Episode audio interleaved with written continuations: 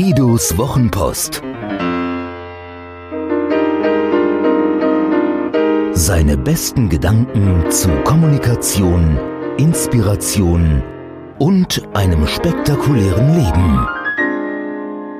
Mein Wunderglaube. Gerade bin ich von einem Menschen, der für sein Wissen die Wissenschaft verantwortlich macht, beschimpft worden. Mein Verhalten sei unmöglich. Da ich nicht wusste, welches Verhalten er genau meinte, fragte ich verdutzt, aber höflich nach. Immerhin hatte ich seinem Gesichtsausdruck schon ablesen können, dass er total sauer war und mich innerlich auf eine harsche Ansprache vorbereitet. Außerdem hatte er ungewöhnlich lange eingeatmet, bevor er mich ansprach. Dein Wunderglaube, schnaubte er und führte dann, sichtlich erregt, etwas von Wasser und Eis aus. Da habe ich aber schon nicht mehr zugehört und den Dialog inmitten seines Satzes beendet. Denn hinter ihm stand sein kleines Kind und ich hatte mit ihm unlängst ein Sträußchen gehabt, weil ich den Standpunkt vertreten hatte, dass man Grundschüler vor der These verschonen sollte, dass die CO2-Vermehrung nicht mehr lange umkehrbar, mithin unsere Welt praktisch dem Untergang geweiht sei, sodass die Kinder glauben müssen, dass wir alle bald sterben werden. Völlig unabhängig von der Frage, ob das so ist, so sein könnte oder nicht. Ich weiß nicht, ob er recht hat. Es kann sein, dass er recht hat. Ich ziehe das in Betracht, was uns tatsächlich unterscheidet. Ich bin nämlich nicht dieser Meinung, doch er zieht gar nicht erst in Betracht, dass ich recht haben könnte. Ganz leise frage ich mich, als er noch in meine Richtung faucht, ob sich mal bitte jemand die Mühe machen könne, wissenschaftlich wohlbegründete Fehleinschätzungen der Weltgeschichte zu zählen.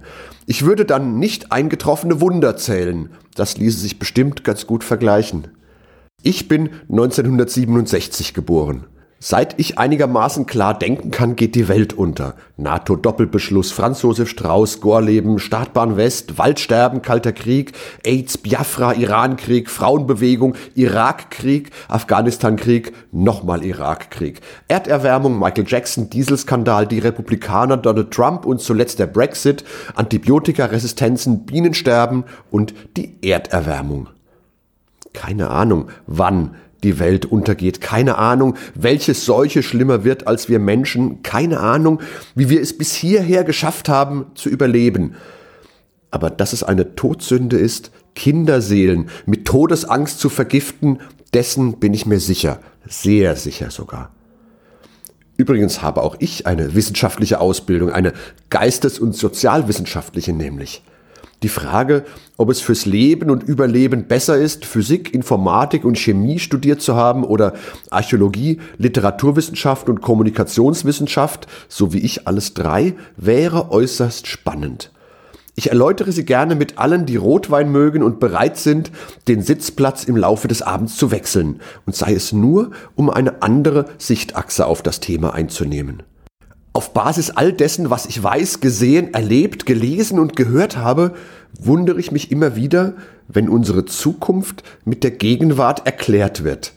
Das hat noch nie funktioniert. Kein Wunder, dass das manchem wie ein Wunder vorkommt. Hat dir diese Geschichte gefallen? Magst du Guidos Wochenpost als Podcast? Das würde mich wahnsinnig freuen und auch stolz machen. Und wenn das so ist, dann würde ich mich noch mehr freuen und es würde mich noch stolzer machen, wenn du mir eine Bewertung gäbest. Gerne fünf Sterne, wenn du es für angemessen hältst. Gerne eine Rezension, ein paar Zeilen dazu, was dir besonders gut gefallen hat und was es vielleicht für dich bedeutet hat. Das Schöne ist, mit guten Rezensionen steigt die Reichweite und dann kommen noch mehr Menschen in den Genuss von Guidos Wochenpost als Podcast. Das wäre doch toll, oder?